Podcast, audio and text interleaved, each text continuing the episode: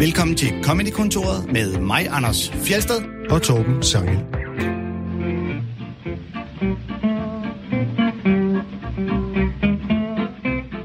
I dag skal det handle om improvisation i Comedykontoret, og det skal det, fordi vores gæst er improkomiker. Han er mest kendt som en tredjedel af specialklassen. Han hedder Rasmus Søndergaard. Velkommen til dig. Tak skal I have. Specialklassen, det er jo sådan først og fremmest en gruppe, der optræder live i hele landet med impro-comedy, men øh, Radio 4-lyttere, de vil jo øh, måske kende jer mest fra radioen, hvor jeg har haft jeres eget program, sådan cirka siden corona-lockdown. Ja, det passer sgu meget godt. Det er jo, ja. kan man sige, jo er meget heldigt, fordi jeg går ud fra, at de ikke har kunne optræde så meget live. Det øh, kigger vi på hinanden en gang imellem og siger, åh, hvor var det heldigt, mand. Ja. Hvordan er det at lave radiokomedy i forhold til scenen? Altså, det er selvfølgelig indlysende, at der ikke er et publikum, men så den selve mm, teknikken i det og sådan noget. Kan du sige noget om forskellene?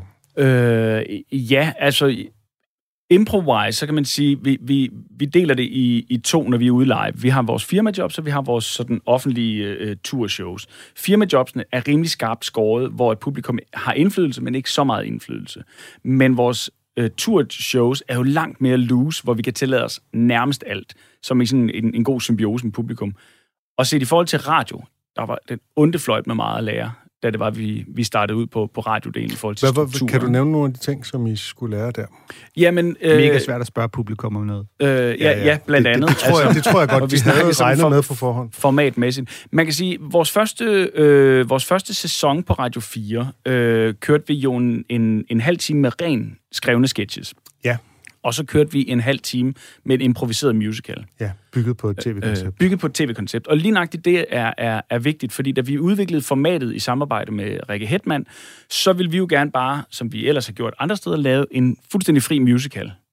Men som hun sagde, men som lytter er du ikke rigtig med i de sceneskift, der sker, så vi er nødt til at finde, øh, vi er nødt til at finde et greb at hægte det op på. Og så arbejder vi, der, vi er så derhen, hvor vi finder ud af, tv-formater kan du genkende. Det er godt, at du kan se et, lige det program, men enten har du hørt om det, eller også har du set et program, der ligger meget op af. Alle ved boligprogrammer, eller datingprogrammer, eller realityprogrammer.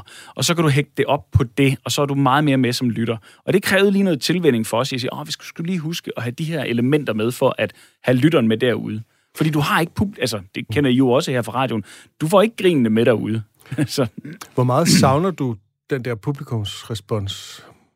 Øh, nu hvor vi har været lukket ned et år, nu er vi begyndt at åbne lidt op. Altså, det, det er jo, øh, det, det har man været hårdt øh, at mangle publikumsresponsen. Men set i forhold til det format, vi laver nu radiomæssigt, så savner jeg det ikke. Der, det, det er dejligt delt op, og vi er ved at vende os til det her med skrivesketches og sådan Ja, for det, der er sket i 2021, det er jo så, at nu sidder I tre og snakker om ting, der optager jer, og så er der sketches ind imellem de her snakke. Lige præcis, lige præcis. Vi følte, vi var meget sådan...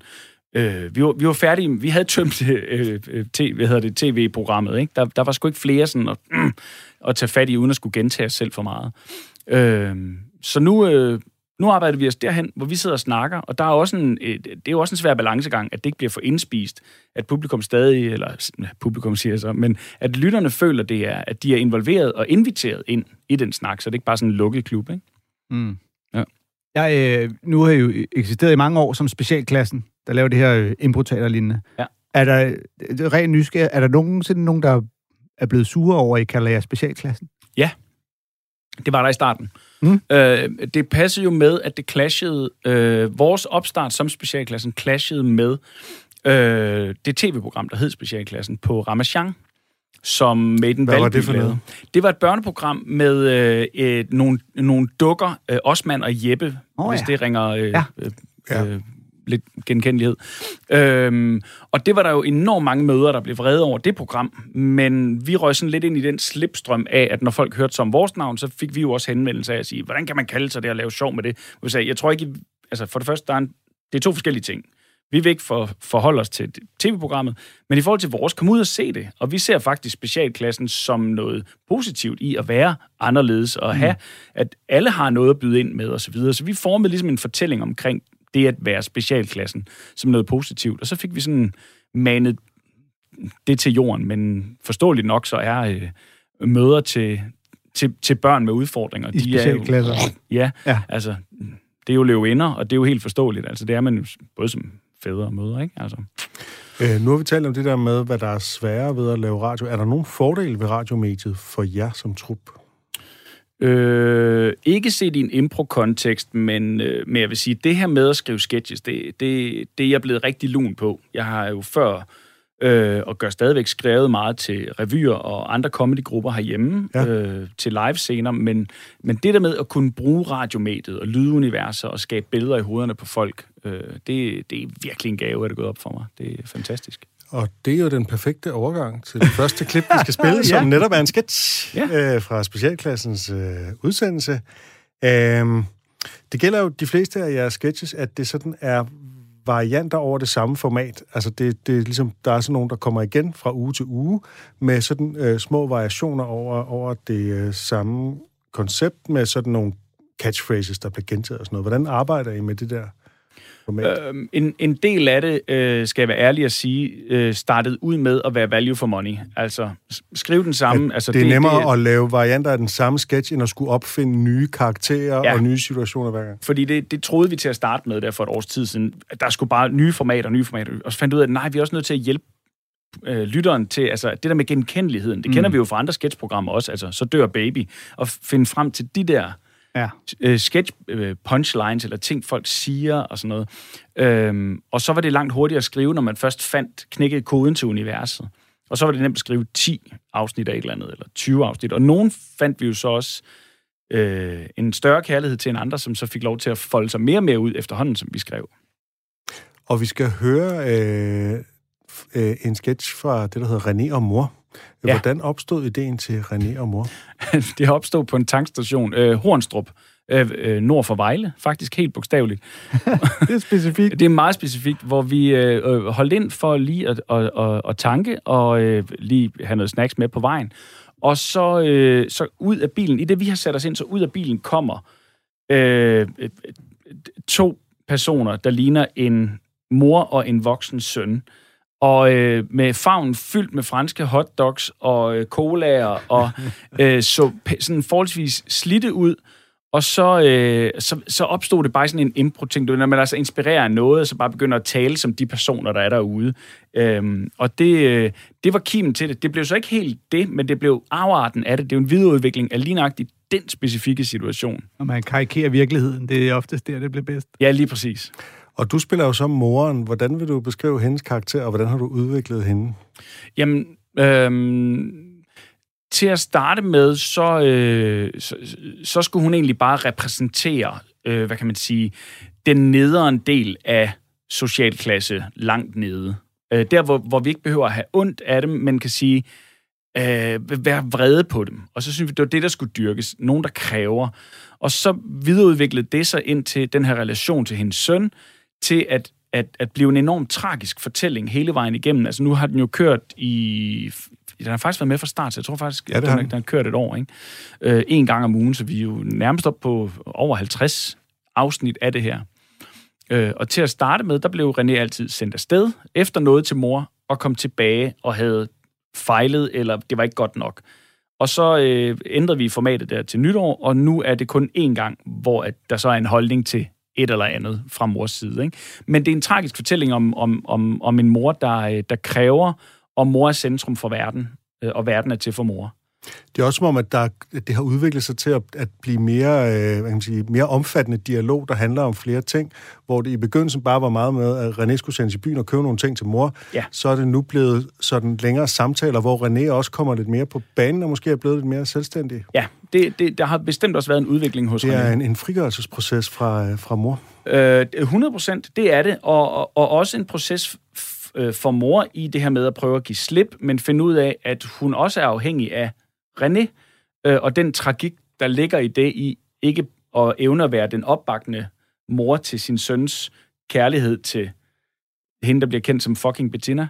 Øh, det er den eneste, mor, mor omtaler, eneste måde, mor omtaler Renés kæreste på, det er fucking Bettina.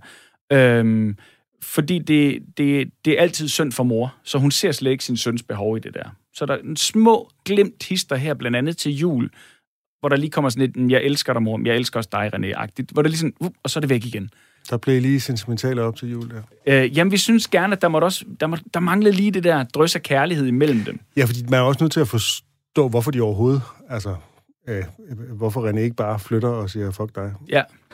Og det er dig, der lægger stemmen til mor, Jeg, jeg er mor. Ja. ja, hvilket jo nærmest svarer til, at jeg ved ikke, Nikolaj Likos lægger stemme til en sort mand, eller sådan noget. Kan må man overhovedet den slags? Øh, øh, vi, har ikke, vi, har, vi, har ikke fået nogen, vi har ikke fået nogen klager på det. Øh, Først specialklasse, nu det her, altså. Men, og ved du hvad, det passer faktisk ikke. Vi har faktisk fået, øh, ikke klager, men, men kommentarer, ikke på mor, men generelt på det her med, at vi i vores sketchprogram et langt stykke hen ad vejen, laver alle stemmer selv. det er øh, nogen, der brokker sig over. Øh, jamen, at kvinderne, altså vi lægger stemme ja. til kvinder, fordi vi havde nogle enkelte sketches i første del af sæsonen, hvor vi brugte øh, kvinder. Øh, du ved, så brugte vi uh, Trine Leffes ah, Ah, kone, ja. til, som også er skuespiller, lige til at, jamen, hun er så lige øh, konen i den her sketch her, fordi det var nemmere lige, og så kunne de producere dem. Øhm, og det var der nogen, der så kommenterede på at sige, hvorfor bruger I så ikke kvinder hele tiden? Og så tænkte vi, "Nå, men så vil vi hellere gå helt væk fra det, og, øh, altså fra at bruge andre, og så bare være os selv, og så sige, sådan må det være. Det er ren Anders Mattesen. Det er bare, Ja, ja, ja. ja. det er mænd, der laver kvindestemmer. Sådan er det. Hvorfor bruger jeg ikke kvinder hele tiden? At det er også der får løn. Det er ikke altid, de gider komme og hjælpe os gratis. Øh, nej, fordi sådan var det jo sidste år. Altså, alle, alle, alle vores penge gik jo stort set til. Altså, der, det er jo en produktion, fan. Der er jo, der er jo en Ja, ja, ja. klipper, der er alt muligt andet udstyr, ting og sager, der skal... Sådan er det. Vi skal til at høre et klip, men Ja, ja, lad skal os lige have at vide, hvem der spiller René. Øh, det gør øh, Kasper Lefebvre. René? René? René? Ja, Ja, der lugter af. hvordan er der her broccoli? Ad! Hvad fanden er det kommet herind? Hvor skal fisme ikke have noget broccoli? Du ved, hvordan mors mave den har det med grøntsager. Mor får så hård mave. Hvor, ender hvor hun ender med at må grave sin afføring ud, ligesom til onkel Letters fødselsdag. Jamen, der er ikke til dig. Nå, Nå, laver du nu kun mad til dig selv, René? Øh, nej, der er også det der knasebøffer, du godt kan lide. Jamen, vi ikke de sidste af dem? Øh, der forleden, hvor uh, Toddy og Liselotte, de var over. Der, hvor de kom op og slås. Nej, der var lige otte tilbage til dig. Hvad skal du så have, René? Bare nogle grøntsager. Og nogle stykker kylling. Mm, Bettina siger, at jeg skal passe på mig selv. Fucking Bettina, hun skal passe sig selv, skal hun. Men det var, fordi jeg ikke kunne trække vejret, mor. Og så var jeg nede ved Dr. Fontoppidan, og hun sagde, at jeg skulle tabe mig, hvis jeg gerne ville blive gammel. Når du vil gerne blive gammel, vil du ikke gerne blive ved med at være ung, René? Ved du hvad? Dr. Pontoppi, den hun er en lort. Det har hun været. Det har hun været hele tiden. Der har været bøv med hende, siden vi fik hende som læge, René. Hun siger også, at mor hun skal huske at lave sine øvelser. Men det er nemt nok for hende at sige. Mor er altid så træt, fordi hun skal så mange ting. René. René! Ja. Vi kunne også hygge os lidt i aften her på sofaen, René. Det er bare dig og mig og lidt goffelade, og så er det Ventura-film. Og længe siden. Ja, men um, nej tak, mor. Jeg skal faktisk ud og gå en lang tur med Bettina og forbrænde nogle kalorier. Så gå bare med dig, René. Og lad lige gamle mor ligge herhjemme, helt alene. Men tro mig, du bliver fandme ikke nogen himan af gå tur. Det kræver noget, du ikke har, René. Du, du er en idiot, og jeg håber fandme, du får dit broccoli galt i halsen, din fede ab. René. René. René. Øh, Rasmus, øh, den her måde, du har lavet hende som stemmekarakter, nu har vi talt lidt om, hvad hun er for en person, men hun er jo også en stemme, eller hun er jo kun en stemme. Ja. Øh, at den måde, hun råber René på, og, og, og i begyndelsen så sagde hun også helt, så, så sluttede hun tit sætninger med at sige, og det, et eller andet, og det. Det er som om, du er gået væk fra det. Men kan du sige lidt om, hvordan ja. du har udviklet den her stemme? Øhm, jeg tror, det var den der insisteren, der, der var interessant i, at René skulle hele tiden stå til rådighed, så der var noget i den der med, at, fordi alle, og, og det ved lytterne jo ikke, men alle sketches starter på den måde, på nær to, med at hun råber René, og han skal bare være der. Øhm, så, så den der insisteren, tror jeg, lå meget øh, hos mig, og den, øh, øh, vi har prøvet at huske på, at den må, den må ikke blive alt for aggressiv. Den må gerne være insisterende, men ikke alt for aggressiv. Fordi det er ikke, fordi mor nødvendigvis er vred øh, på forhånd, men hun... Øh, men verden er imod mor, og så bliver hun hurtigt vred, fordi der er noget, der er træls, men det er alle andres skyld. Ikke? Mm. Øhm, så, så, så det har lidt ligget til grund for den der, at det er den insisterende del på, på, på at kræve. Kommanderende, kunne man også kalde den. Ja, ja. Hun er jo ekstremt dominerende over for 100%. sin, øh, over for sin øh, søn. at det er jo den der øh, med netop, at hun virker som, øh, René, du, øh, nu, jeg er nødt til at hjælpe dig med ting. I virkeligheden er det hende, der har brug for ham. Ikke? Ja, jo, 100%. Øh, hvor, altså, vi har før snakket om, at, at sketches har brug for det der modsætningsforhold. Man siger jo tit, du ved, den lider lige. Øh, altså, man skal lave Ja. ja. et eller andet øh, bodybuilderen, der er bange for mus. Ja. Og her der er det jo, øh, du ved, hende, der tror, at du har brug for mig, men, men modsætningen er, at det er faktisk den anden vej rundt. Ikke? Jo, lige ser moren jo et barn. Altså, Ja, hun er lidt som et barn, ikke? Hun er Ja. fuldstændig hjælpeløs. Vores, vores, Jeg vil have en is. Vores billede af hende er jo også, at hun sidder bare i en stol, ikke? Hun bevæger sig ikke. Hun sidder bare i en stol eller på en sofa. Og her taler hun om alle de ting, hun skal nå, og man har bare fornemmelsen, hun har ikke noget som helst, hun skal nå. Nej, overhovedet ikke. Overhovedet ikke. Altså, og det, hun har travlt med, det, øh, øh, det er jo ofte noget, der har, har noget at gøre med at gøre andre kede af det, eller, øh, eller få andre ned med nakken, ikke? Øhm, og, og derfor har vi også udviklet det her persongalleri rundt om. Altså nu er det så Dr. Pontoppidan, der lige dukker op nu her. Men, øhm, men der er også øh, bøsseparet Frank og Palle, som når det går godt, så er de bare søde, men ellers så er de bare, og så får den altså en over nakken rent retorisk omkring, øh, øh, hvor klamme de er. Og Jeg gætter på, at også hun er svært homofobisk. øh, ja, ja, når det ikke lige går hendes vej. Ja. Altså, så er det også dem, der gør, at de lugter i opgangen over, mm. i, over i nummer 54, ikke? Fordi ja. Ja. de er jo homoer, så, må, så, så der lugter lort. Altså, det, det er sådan noget, hvor hun bare sådan, hvad? Altså, hun er, hun er dybt perfid. Jeg, Øh, øh, og jeg, så, jeg er meget vild med sætningen, øh, vil du gerne blive gammel? Vil du ikke forblive ung? ja, Mm. Er Det det, er det, er virkelig sjovt. Der er ikke nogen, der har brugt det før på et eller andet, fordi det er virkelig en sjov tanke. Nå, vil du gerne være gammel? Altså fordi, nej, ja. nej. Hvad, hvad er der nu fedt ved det? Jeg vil jo helst ikke blive gammel nu, Ja. men Men det illustrerer også godt, hun forsøger, altså alt, hvad der kommer, vender hun. ja, Hun vender det. ja, ja manipulerende. Ja. Ja. Ja. Og omtaler konsekvenser selv som mor. Hun siger aldrig jeg. Nej. Er det sådan en måde at understrege intimiteten på mellem hende og René? Sådan så han, altså... Mm, det er det måske. Det, Eller- det er måske lidt ubevidst. Det, det er egentlig interessant, du siger det. Øh, fordi der er jo også noget... Der er jo den der moderbinding, øh, mor-søn-ting, ikke? Altså også jo. Det der med at komme over på sofaen. Skulle vi ikke hygge i aften med Goffelade og, og en Ace Ventura-film? Altså den intimitet, hun ønsker, er han bare efterhånden blevet alt for gammel til. Det er en voksen mand, vi taler her, ikke? Øhm, så, øh, så, men grunden til, at vi har beholdt mor som, som, som, som tredje persons navn, er, øhm, øh, er egentlig for at undgå at give hende et andet navn, og for at hun også selv på en eller anden måde markerer sig som, nærmest som direktøren, eller som chefen, eller som, så er det bare mor. Mm. Mor ligger her. Øh, og det kan bruges både som øh, dominant øh, i at være mor, øh, men det kan også bruges som værende, det er synd for mor. Altså, det er jo din egen mor, du går væk fra, når du gør sådan og sådan, ikke? Så er det jo synd for mor. Præcis. Ja. Og så Ja, ja. ligger der altid ting på hendes mave. Det er også noget, vi vender tilbage til i mange afsnit, når hun leder efter ting. Hvor er min oplader? Hvor er opladeren med det gode stik? Den ligger på din mave, mor. Ligger den på mors mave? Så alt det, hun mangler, det ligger lige omkring hende, og altid stort set på hendes mave. Øhm, Som jo er, er der, hvor man, øh, hvor man bærer sit barn. Kom hen til mor. Ja. Når jeg kommer til at kalde mig selv far over for min hund, så har jeg nogle gange lyst til bare at skyde hovedet af mig selv. Det kan jeg sådan set godt forstå. Kom hen til far, og jeg er ikke din far. Oh. Øh, broccoli er jo nok ikke et tilfældigt valgt øh, øh, fødevare. Det er jo sådan noget af det mest sunde, ikke? Øh, samtidig med, at det, det lugter en smule af prutter. Ja. Øh, men så, har, så, så, så taler de også om knasebøffer. Hvad er det for noget, Rasmus? øh, knasebøffer var krebinetter. Ah. Øhm, Er det et ord, der findes, eller er det noget, I har fundet på? øh, nej, det er egentlig et, øh, det er et ord, det, det er et ord, min mor har fundet på, faktisk. Og En ellers øh, hæftig panering, der gør dem til knæsbøffer. Lige præcis. Det er fordi det, det elsker mine børn, når farmor laver knasebøffer. Ah. Så, så det, det er hende og dem, der har fundet det ord, det er knasebøffer. Og jeg synes bare, det var meget sigende, fordi den hæftige panering nemlig, og, ja. Ja. og, og lurer mig, den her, den er så industrielt. De, altså, den er ikke hjemmelavet, de her krebinetter. De er hentet. Fra- Øh, De er knastørre, og øh, ja, det er de Jeg tror, jeg altså. spiste dem alle sammen. Ej, der var lige otte tilbage til dig, mor.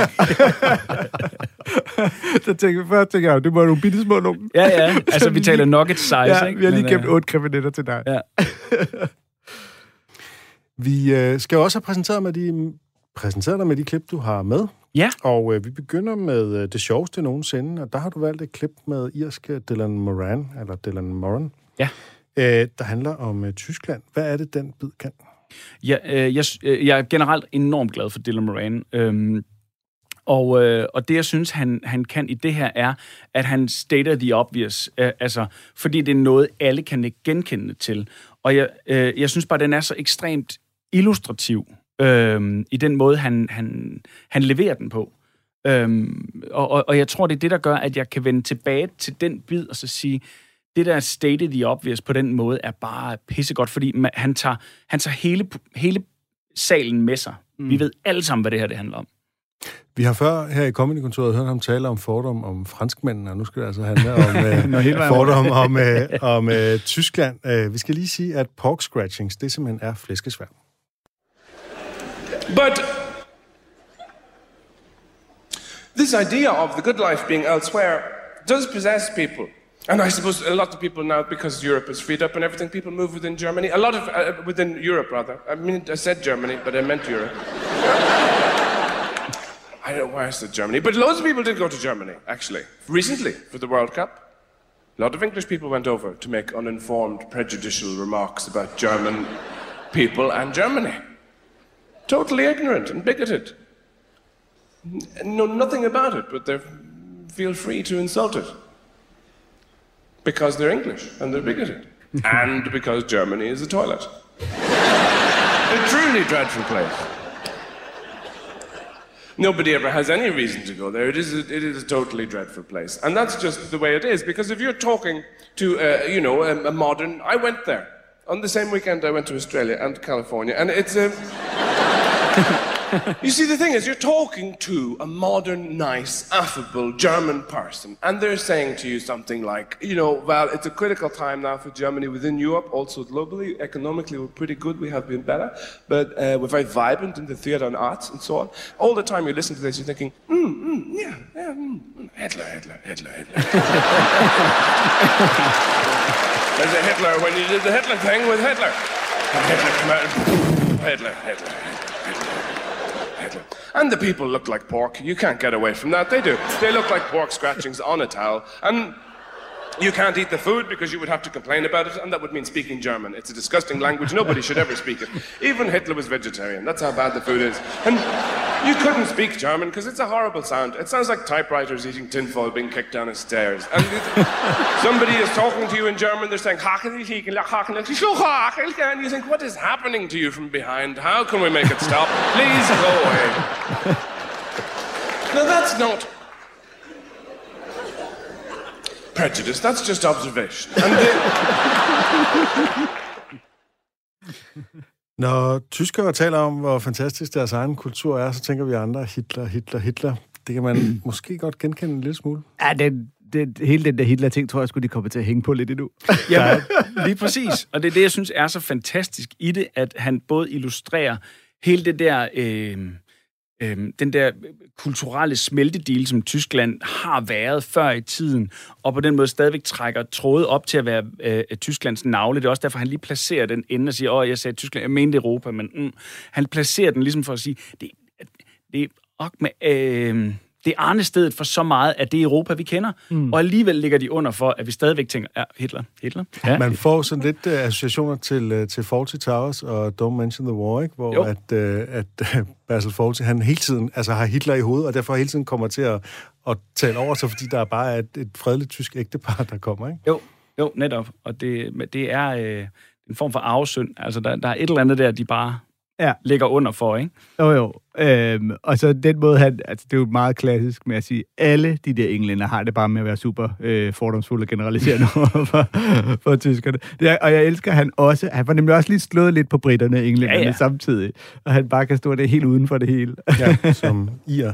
Øhm, han har jo, altså det, noget af det, som kendetegner Dylan Moran, det er jo det her med, at han, han laver de her vilde billeder, som er, er sådan, altså fuldstændig sådan surreale billeder, ikke? Altså, mm. tyskere ligner flæskesvær på et håndklæde.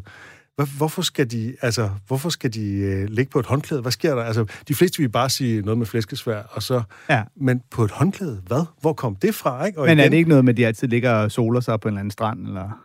Jo, det kan godt være. Ja. Ja, Måske er det det. muligvis. Det Det er charter. Øh, Det kommer bare sådan meget en passant, ja. Ja. og der bliver slet ikke refereret til noget med strand eller noget som helst. Nej, for det første er det noget med, det- at de bare Ja, ja, ligner ja. pork, ikke? De ligner øh, Ja, ja. svin. Det er sjovt, for jeg hører sådan en joke, og når jeg er færdig med det, hurtigt lige at grine af, ah, det er rigtigt, de er grimme, så min første tanke er, hvor meget passer det her? Claudia Schiffer, hun er lækker, han lyver. Det er forkert. Men kan du så også forklare, at det tyske sprog lyder som skrivemaskiner, der spiser sølvpapir, mens de bliver sparket ned ad trappen, Anders? Nej, det kan jeg. Fordi Det er- det, det er ikke sådan, det vil ikke være det første billede, jeg kom i tanke om i hvert fald. det er et sindssygt billede at lave. Det er jo et vildt sindssygt billede, ikke? og det er jo det, det han, får, det, han får altid lavet de der helt enorme sådan, puh, hvad sker der her? Og det danner jo helt konkret billeder op i hovedet. Ikke? Ja. Ja, men det må være noget med, hvis man netop, hvis man tager en gammeldags skrivemaskine og putter sølvpapir i, og når du så slår de der op, så vil de gøre lave sådan noget lyd på, og så ned ad trappen oveni. Lige præcis ned ad trappen. Ja. Men det, er- det, det er fuldstændig... Til gengæld så er jeg meget glad for den måde, han siger, what is happening, happening to you from behind? Ja. Altså, den lette løsning ville jo være at sige, det lyder som om, du bliver bollet i røven. Ikke? Altså, det er jo sådan, Ja. vi andre vil lave den. Men, men der får han det bare antydet på en anden måde. Ja. Og det vil være for lidt at bare sige, what is happening to you? Men når han siger from behind, Ja. så det er lige nok til, vi tænker, stop? ah, det- han lyder sådan, fordi at der er nogen, der stopper noget op i ham. Tysk mad er så dårligt, så selv Hitler var vegetar. Ja, det er også meget skægt. Jeg er i hvert fald enormt glad, øh, både for biden, men også generelt for, øh, for Dylan Moran. Mm. Jeg stiftede bekendtskab med ham første gang i Black Books, hvis I har set den. Ja, Ja, med Bill En, øh, Bailey. sitcom. Ja, med Bill Bailey, lige præcis. Ja. Øhm, hvor, hvor jeg synes, det der... Altså igen, det der crazy-univers fik lov bare at vokse, specielt imellem de to. Ikke? Altså en mand, der har en boghandel, hvor, han- der, hvor han generelt ikke ønsker at sælge bøger. Han hader, når folk køber bøger, for så skal han købe nye. Ikke? Ja. Øhm, og der, der faldt, fa- faldt jeg for ham, fordi at der var sådan en noget, noget indet i ham, noget instinkt øh, vrede, som også går igen i mange af hans, af hans shows. Ikke? Altså, Han, der får Dylan Moran bare lov at være Dylan Moran for fuld smadre. Ja. Altså, det er jo nærmest en Seinfeldsk øh, øh, måde, han bare øh, er sig selv på i den. Jeg, fordi jeg er også glad for Dylan Moran, men jeg, nogle gange så får jeg lidt, især når man ser ham, øh, som i det her klip, hvis man ser, hvordan han lige skal stå og tænde en smøg, og, og gerne vil se lidt, han vil gerne, du ved, ligne lidt sådan en boheme flanør-type der med sin smøg og et glas rødvin. Og nu, det kommer til at virke lidt påtaget på mig nogle gange, og det irriterer mig en lille smule. ja. Jeg synes, det er som om, at han, han dyrker for meget at skulle være den der. Åh, oh, jeg står her med mit hår, der er ulet til perfektion, og min... Krøllet skjorte. Ja, ja, og ja. en uh, smøg og et glas rødvin og sådan lidt. Oh, Det er, jo, det er jo egentlig lidt sådan, som han parodierede franskmændene i det andet klip der. fuldstændig. Det er det, han gerne vil være. ja, men han, jeg tror ikke, han passer ind i en typisk uh, parodi på en ir, Nej, det, andet end at være for drukken. det ved jeg ikke, om han er. Øhm, men du har jo, øh, som din yndlingskomiker, har du valgt en anden øh, over fra de britiske øer, hvis vi nu ikke skal sige en brite, for det er Dylan Moran jo ikke. Det kommer man hele tiden til at sige. øh, Eddie Izzard. Ja. Hvad er det, du særligt synes, han kan? Øhm, Han skråstrej hun. øh, øh, Nå ja. ja. Britisk skråstrej europæer. Jeg tror også, han identificerer sig selv mere som europæer end britte. det, jamen, må det- ikke sige noget forkert i det her program. Og det må man... Oh, oh, oh, skal jeg lige strege nogle ting? Ja, men det er rigtigt, han bekender sig vist som hun nu, tror jeg. Det mener han meldte Ja, det har vi øh, snakket Vi har lavet et særprogram om Eddie Izzard, Det er hvor rigtigt, vi ja. snakker om det, og hvor vi valgte en pragmatisk løsning, og vi gerne måtte sige han, øh, når det handlede om hans øh, shows. Øh. Og vi selvfølgelig tiltaler ham hun, hvis han kommer forbi og besøger, øh, kommer i det kontor en dag. Åh, det var en opfordring. Så Men, øh, men alt ja, det, jeg har Anders valgt- siger, er bare koketteri.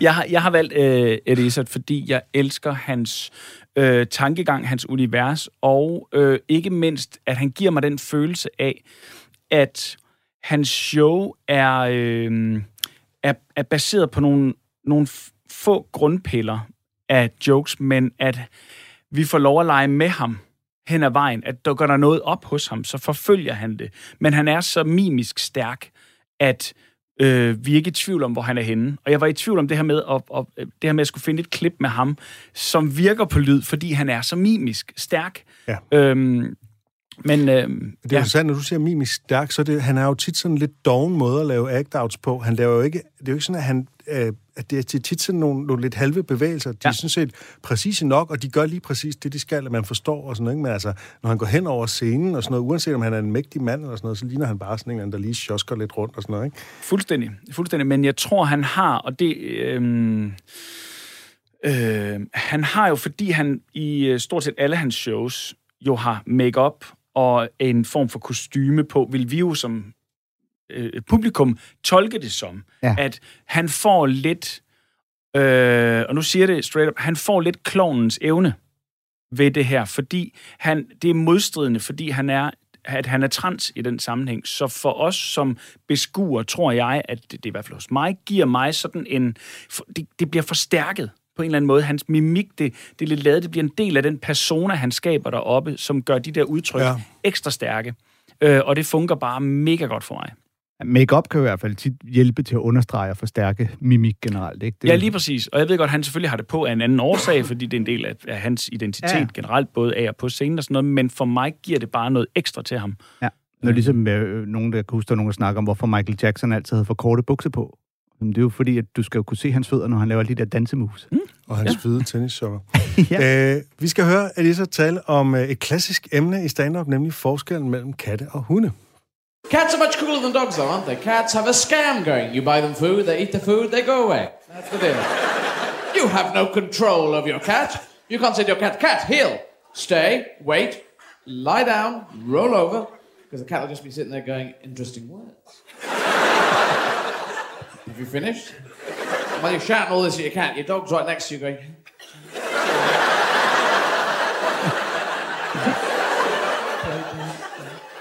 the hell are you doing? I'm talking to the cat. Oh, sorry.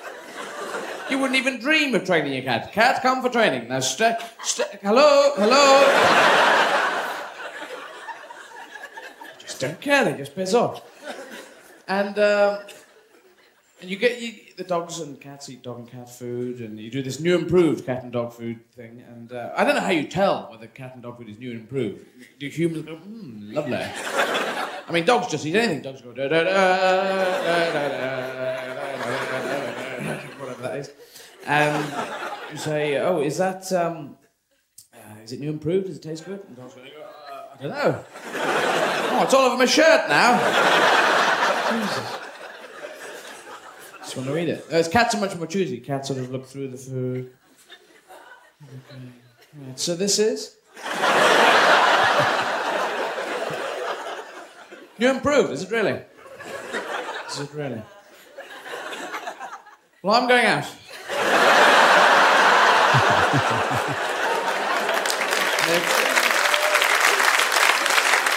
and they walk up to the cat door and they just stop at the cat door and turn around and go, keys. Where's your dog? Can't go out. Your dog goes, oh, can I go out? You go, no, no, I'm, I'm busy at the moment. But the cat went out. Yes. And I can't go out. No, no. He has a cat door, you see. Oh. And and why? Well, I have no idea. Which was the first cat that persuaded a human to put a cat door in? Hmm, They just do it. We throw sticks for dogs. That's the level we have dogs at. You never dream of throwing them on for a cat. You throw sticks for dogs, and dogs go, "Oh, he's dropped his stick. Better go and get that." so you drop your stick there. I'll bring it back. And you hang up.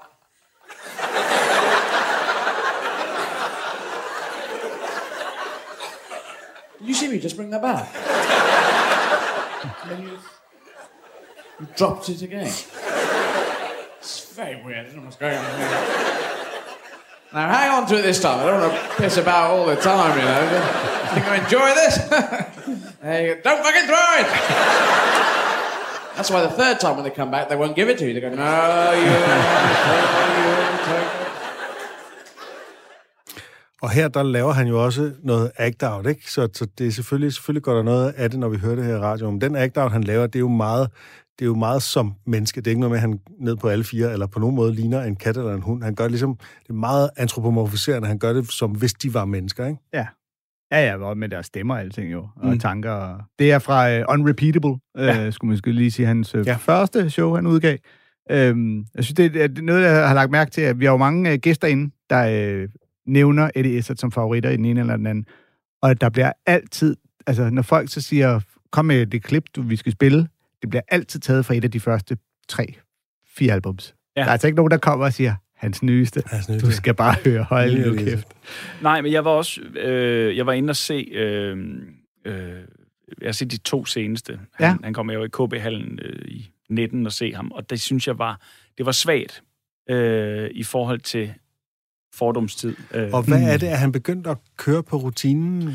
Nej, jeg synes bare, han blev for frelst og for politiserende på en eller anden måde. Øhm, øh, han, han har jo øh, gerne vil gå ind i politik. Ja, øhm, det og man også om. vil stille op til borgmester eller sådan noget. Ja, den stil. Og, det, Labour. og det synes jeg det synes jeg skinner igennem, at hans værdier begynder at skinne mere igennem end hans observationer. Mm. Så han begynder at tage stilling på en anden måde. Øh, Så han bliver lidt prædikende, eller? ja, det synes jeg. Jeg synes, det show var prædikende, og jeg, jeg gik derfra og var sådan lidt... Ah. Der var jeg sgu lidt skuffet, fordi jeg ellers er Oj. utrolig glad. Ja, for jeg, jeg synes også, at mange af hans, øh, de her knep med, med netop med den mimik og hans act-out og hans improvis... Altså, det er som om, at nu, når man har set det gennem så mange shows, så bliver det pludselig sådan lidt...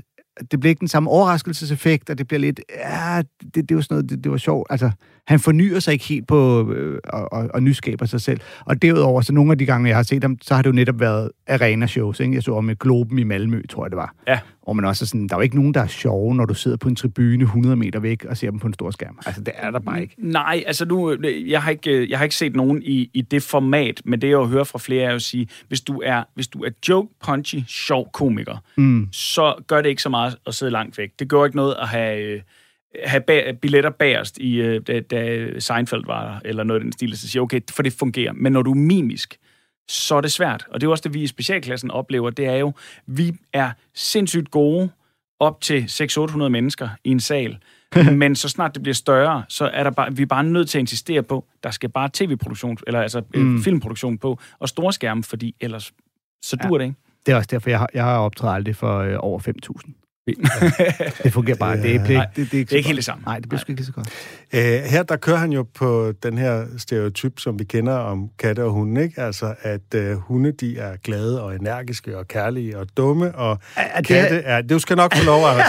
og katte, de er rolige og selvstændige og sådan nærmest eftertænksomme, ikke? Vi har spillet Carl Carnage med den der kat, der kigger sådan fordømmende på ham, og det er jo en stor projektion og sådan noget, ikke? Øh, hvad vil du sige, Anders, din katte hedder? Nej, det er, jo, det er jo ikke... øh, Det han i virkeligheden siger er, at hun er lojale, kærlige og hengivne, og katte er utaknemmelige og fjendtlige og, og ligegyldige. Og det er ikke en fordom, det er en observation. Skulle jeg lige hilse for Dylan Moran og sige. Jeg havde ham lige på telefonen før. Ja. Jeg slået det på. I virkeligheden, så tror jeg jo ikke, at katte er mere intelligente end hunde. Der er i hvert fald nogle kattevideoer derude, der kan sætte spørgsmålstegn ved, hvor kloge katte er. ja, du, har jo- prøv at se, hvad du, hvad du kan få din kat til at hjælpe dig med. Jeg har sgu ikke nogen kat. Nej. Men, men det er fordi, de er, så, de, fordi de er så rolige, så virker de jo mere afmålte og beregnende end sådan en hund, der står med tungen ud af halsen. Det er jo derfor, man ja. har den idé, ikke? Jo, Jo, fu- fuldstændig. Altså, jeg, jeg er selv, øh, jeg er ikke øh, øh, kattemenneske, men vi har to katte derhjemme, og jeg har ellers forsvoret at tillægge dem identitet eller øh, øh, menneskelighed, men det kommer bare her efter et år, ikke? At det, det er jo enormt tydeligt at projicere alt muligt ind i det, ikke? Hitler, Øhm. det er vel Hitler mest. Øh, øh, mest af alt. Nej, vi, har, vi har en, som er en rigtig huskat, der bliver hjemme, og er som mm. en kat en, nogle gange er, og også kan kigge håndligt på en. Og så har vi den anden, som kun kommer hjem og spiser, og går igen. Altså, men det er Og det, er ikke hjemme. snakker om her. Fuldstændig. Altså, den kommer hjem og spiser, ja. så kigger den og går, og det vil ikke rigtig kæles for, så går den. Altså, det, og vi, vi, vi, vi kalder den for teenageren, fordi vi ved ikke helt, hvornår den kommer, hvor den er, og så videre, og den gider ikke rigtig snakke. Vi kan ikke få nogen informationer, og den bidrager ikke. Altså, det, det, det, Og det er der, problemet er. er nok, at den bliver ved med at være teenager resten af livet. Fuldstændig, fuldstændig. Det sjoveste er, at du betragter den som din kat. Det er jo ikke din kat. Nej, overhovedet ikke. Det er Jeg leverer hvis bare du, mad til Det er den. jo ligesom, hvis du går, går ned og giver en hjemløs mand i parken noget mad, og så kalder ham din søn. Ja. Katten er sin egen.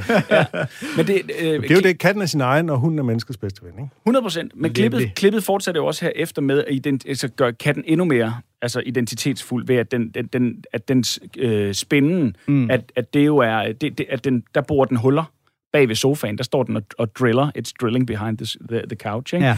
Øh, og hvor man øh, netop, han evner at få skabt de her billeder hos i, at vi kan se alle de der ting for os. Øh, og forhåbentlig, så de lyttere, der ikke har det på nethinden, øh, fordi de har set showet, får det også bare ved, at han i tale sætter de her øh, øh, ting. Ikke? Ja, når jeg siger til min kat, sit dæk, rulle rundt, sidder den bare glor. Ja. Det, det var meget sjovt. Fordi, men når lige at tænke, øh, okay, kan, kan han sige det til sin kat? Ja, det kan du sagtens sige. der sker ikke noget. Hvem var den første kat, der kan overbevise et menneske om at lave en kattelem? Det er eddermame også klassisk. Ja, det er et, et præmis. Ja. Eller i hvert fald et spørgsmål til et, fordi han svarer vist ikke rigtigt på det, gør han det? Nej, men det er bare hele det der, Ja. det der besøgsæt. Hvem var den første, der... Præcis. Ja. Vi skal også nå at tale en smule om vores tema. Der er nogen, der på de sociale medier har joket over, at vores temaer bliver kortere og kortere, fordi de lige kommer til sidste udsendelse, så når vi også lige til temaet. Fordi, Næste uges tema det er fordi, vi har oplæg så til nogle spændende og veltalende gæster. Er det ikke rigtigt, Rasmus? Jo, jo, jo. jo. Ja. Vi skal tale lidt om impro, som er temaet. Og øh, Rasmus, jeg ved, du kan holde et helt foredrag om impro-comedy og alle dets virkemidler. Jeg har jo før interviewet dig om netop det emne i ja. Samtaler-podcasten, som man selvfølgelig skal ud og høre. Øh, så dybt kan vi slet ikke nå i dag. Men hvis du nu alligevel skulle sætte sådan et par ord introducerende på impro-comedy som kunstart, hvad er så de vigtigste principper? Øhm, altså, som, øh, som gruppe, så er de vigtigste principper at tænke i hold. Altså at gøre hinanden gode hele tiden. At man ikke tænker i at få grinet selv. Øhm, det, det er det alt overskyggende. Øhm, så for at skabe øh, scener, så handler det om at acceptere de præmisser, der bliver givet, og hjælpe til at bygge ovenpå, uanset hvor meget det sådan lige måtte stride på en. Øh, og så tage det næste naturlige skridt øh, sammen med publikum. Og det er sgu vigtigt for publikum, er bare så stor en del af det her, at hvis vi ikke har publikum med, så er det kraften bare et dramalokal. Altså. Mm. Anders, du har jo prøvet at optræde sammen med impro-grupper, har du ikke det? Jo, Kosmonauterne har jeg lavet noget med nogle gange. Hvordan, hvordan var det at træde ind i det der? Jamen, øh, det er altså, jo noget anderledes, end at stå og føre dit materiale af en mikrofon, ikke? Ja, det er angstprovokerende, øh, synes jeg. Og, øh, men også skidskægt. Og det er sjovt, for som du siger, at som impro-gruppe er det jo et holdspil i øh, langt højere grad hvor jeg godt kan fornemme, at stand-up-komikere, og nu har jeg også været med nogle gange, når Kasper Nielsen har lavet impro nede på Comedy Zoo, vi har lavet nogle open mic-lignende ting engang. Øh, stand-up-komikere er ikke klar på det der holdspil. Nej. Altså, du ved, jeg kommer ikke til at lægge den her bold op til, at du kan smashe. Den tager jeg. Ja, ja, ja nu, nu prøver jeg selv at smashe, selvom den er lidt flad og så videre. Øh, og, og der er det jo nemlig rigtigt. Det er virkelig der, at øh, kunsten er at kunne aflevere muligheden for, at den anden kan lave en endnu bedre punchline. Ja, og det var også det, vi oplevede, fordi øh, Kasper Gatrup fra Specialklassen og jeg var dem, der startede kosmonauterne sammen med. Mm øh, tre andre. Øhm, og så kom Kasper Nielsen til, og så kom Kasper Lefebvre til. Og øh, vi fandt ud af, at vi, vi matchede pissegodt.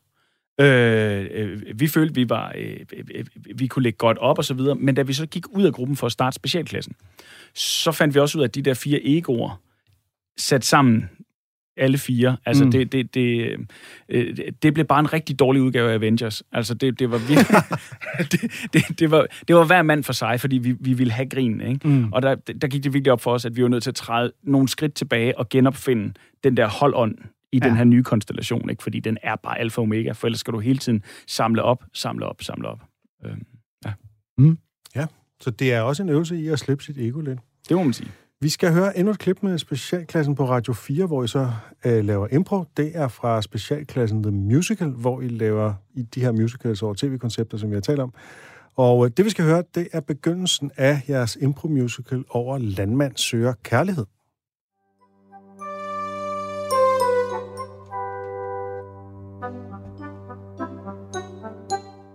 Hver gang det er forår, så mærker vi, hvordan at det hele spiger og vokser lam på markerne, smågrise i folden, men det er jo også hos menneskerne, at der sker nye spændende ting. Vi har inviteret to landmænd ind i denne sæson, og øh, vi skal se, om de kan finde kærligheden. Yeah. Jeg hedder Paul, og jeg har boet hele livet i mange år. Jeg har aldrig haft en kæreste, jeg har aldrig haft en kone. Jeg har boet her på gården helt alene uden nogen. Men nu mærker jeg en ensomhed, som ikke kan fyldes selv af for eller kid. Hedder Jette, og jeg bor her på min gård. Og jeg søger en, der kan slikke mine sår. For jeg er en landmand, der søger kærlighed. Hun er en landmand, der søger kærlighed. Og ønsker sådan, at der er en derude, der vil komme og banke på min rude. Ja, og det bliver spændende. Nu øh, tager vi ud og besøger den første landmand. Øh, det er interessant, det der sker i begyndelsen, at to af jer går i gang øh, samtidig. Øh, det er egentlig sjældent, synes jeg. Det er ret sjældent, det sker i betragtning af, hvor tit det kunne ske. Laver I sådan nogle håndtegn til hinanden? Øh, ja, altså vi forsøger at markere Øh, det gør vi også live, altså markere, øh, sådan gestikulere om nogle ting om, at øh, øh, nu, nu, vil jeg gerne, øh, nu vil jeg gerne gå i gang med et, et korstykke, de skal bakke op om, eller noget, så kan man gestikulere sådan i den retning. Ah, okay, det kan, give, det kan give mening. Men ellers så er det noget med lige med en finger i vejret, eller sådan noget. Og så er der andre gange, hvor man bare får en impuls, og så kører den på samme tid, og så knækker man. Som Kan du huske, hvem du er i det her klip? Jeg er Jette. Du er Jette. Ja. I, I synger meget godt. Tak for det. Men det er jo virkelig svært, fordi udover at I skal improvisere indhold, så skal I så også improvisere melodier, øh, hjulpet af øh, Bjarne, hvad hedder han? Langhoff. Langhoff, øh, jeres øh, musiker der. Ja. Hvordan foregår det der? Fordi øh, I skal jo have en ret god fornemmelse af, hvor han er på vej hen med den næste akkord og sådan noget. Øh, jeg ved ikke, hvad der sker.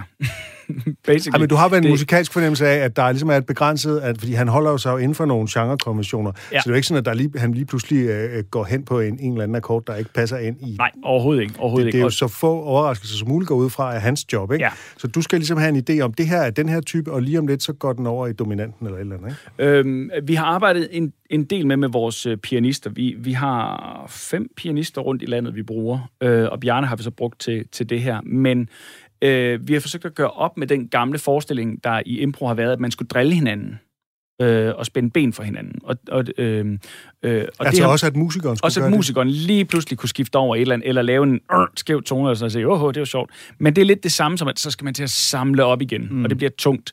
Så vi har, vi har virkelig forsøgt at praktisere netop det med at bygge videre på og gøre hinanden gode. Øhm, så det er ikke, fordi vi på den måde øh, øh, har, har øvet øh, øh, nogle specielle genrer eller noget, men vi har, vi har ligesom sagt, den her stil kan vi jonglere rimelig bredt indenfor, fordi der kan vi trække toner og samle toner. Øhm, og Bjarne er, øh, ligesom vores andre pianister, eminente til at, at fylde et lydunivers ud, som vi kan få lov at lege ind i.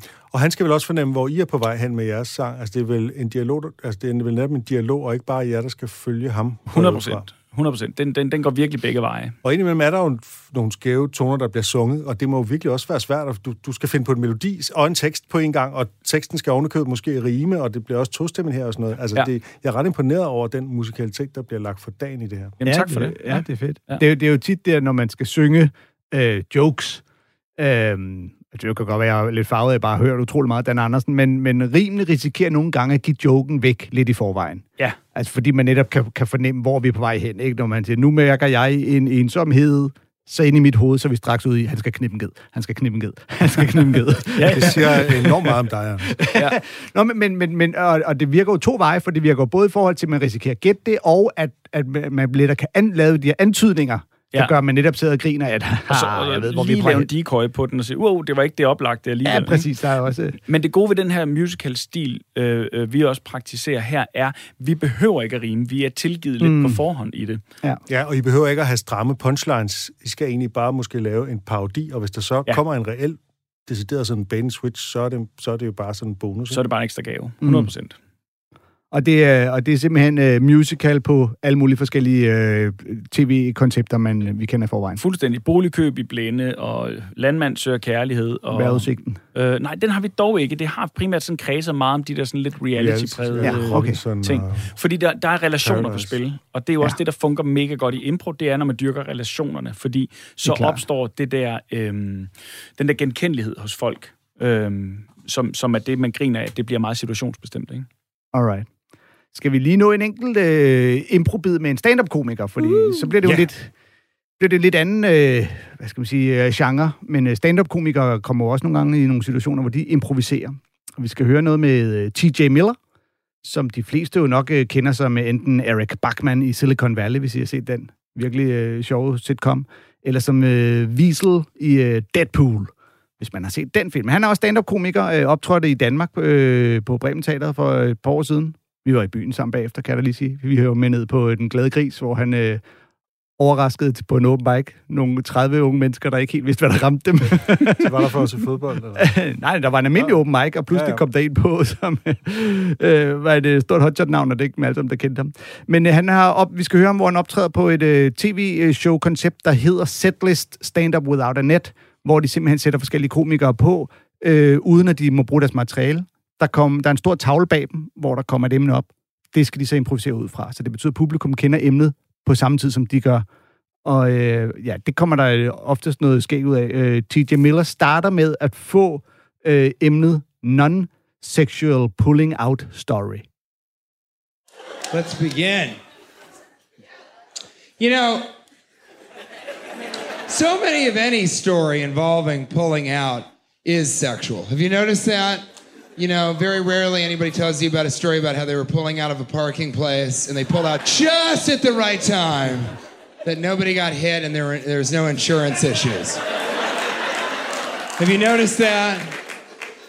And I, you know, I, I wish people would tell more of those stories. And I have a, a story that, you know, I was greeting someone. I went in for the handshake, right? Have you ever shaken someone's hand and it just goes on a little too long? You're about seven or eight pumps in. Really, you pumped hard in the beginning because you like the person. Then after a while, you've run out of a little bit of steam, so you're just pumping as much as you need to to get the job done. and so as I was shaking his hand, you know, I kind of took that moment and I started to pull out. He tightened up a little bit. Not a lot. Not a lot. Because it's hard. It's hard to tighten up. A lot of people say they can do it, but at this point, we've been shaking 35, 45 seconds. Oh, I count the pumps. Come on, guys, you do too. and then I tried another time. Slowly kind of pulling out. This time he squeezed a little bit harder. That's when I do something that I want to share with you right now. You take your hand, you go straight into a fish.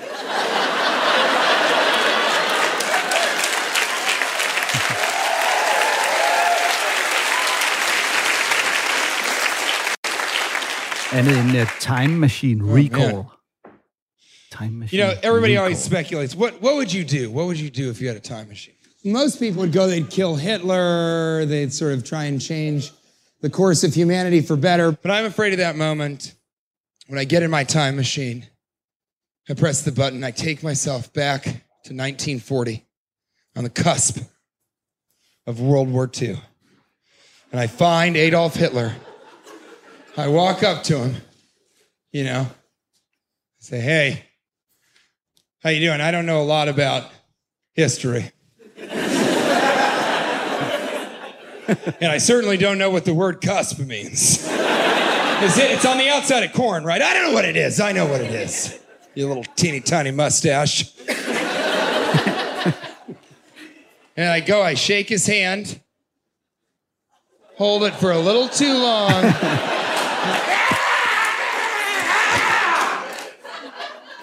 I choke and kill him.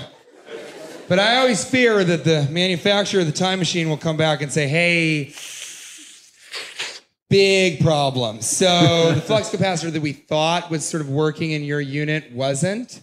And you never actually went back in time. You just killed a guy with a smaller mustache.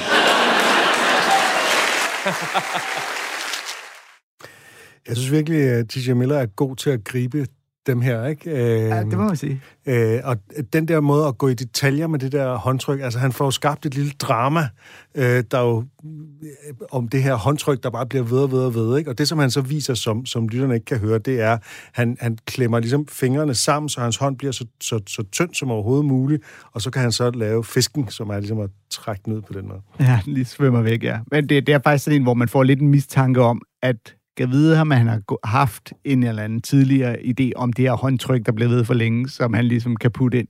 Øh, hele, hele kunsten i lige præcis den her, altså med at skulle lave en non-sexual story, det er jo at fylde den med så mange seksuelle undertoner som muligt, uden at, at sige det direkte. Ikke? Det gør han jo ret elegant. Helt, helt vildt elegant, og jeg synes også, man kan mærke på den måde, han gør det, at han, han bygger virkelig op.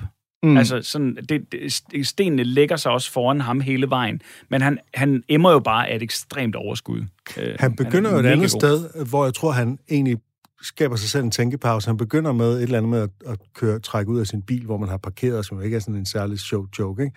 Og så, er- og så er det, at han kommer i tanke om Mm. mm. det med håndtrykket, og så går han all in, ikke? Ja. Jo, men det er jo netop det der med at etablere, hvor få pull-out-historier, der findes, som ikke er seksuelle.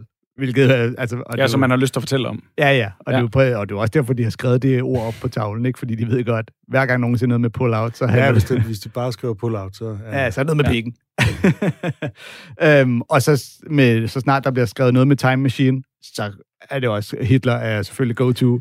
Ja, det er det. Der må man sige, der går han den, den, øh, den mest oplagte vej, men det får jo twists. Det er et, et elegant twist, når det endda er Time Machine Recall. Han, ja. øh, han er god. Vi, øh, vi er nået til vejs ende for øh, Comedy-kontoret for i dag her på Radio 4. Tak til vores gæst, øh, Rasmus Søndergaard. Tusind tak, fordi jeg måtte komme. Jamen, vi er så glade for, at du vil, øh, du vil være med. Og så øh, må vi se, om vi kan lave en øh, part 2 af vores øh, impro-komikere. Det tror jeg, vi kan. Så vi kan, kan spille nogle flere af dem en anden gang. Og øh, ellers så vil jeg bare sige tak og øh, slutte med et, øh, med et citat fra den glimrende stand-up-komiker George Carlin, der siger, Never underestimate the power of stupid people in large groups. Helt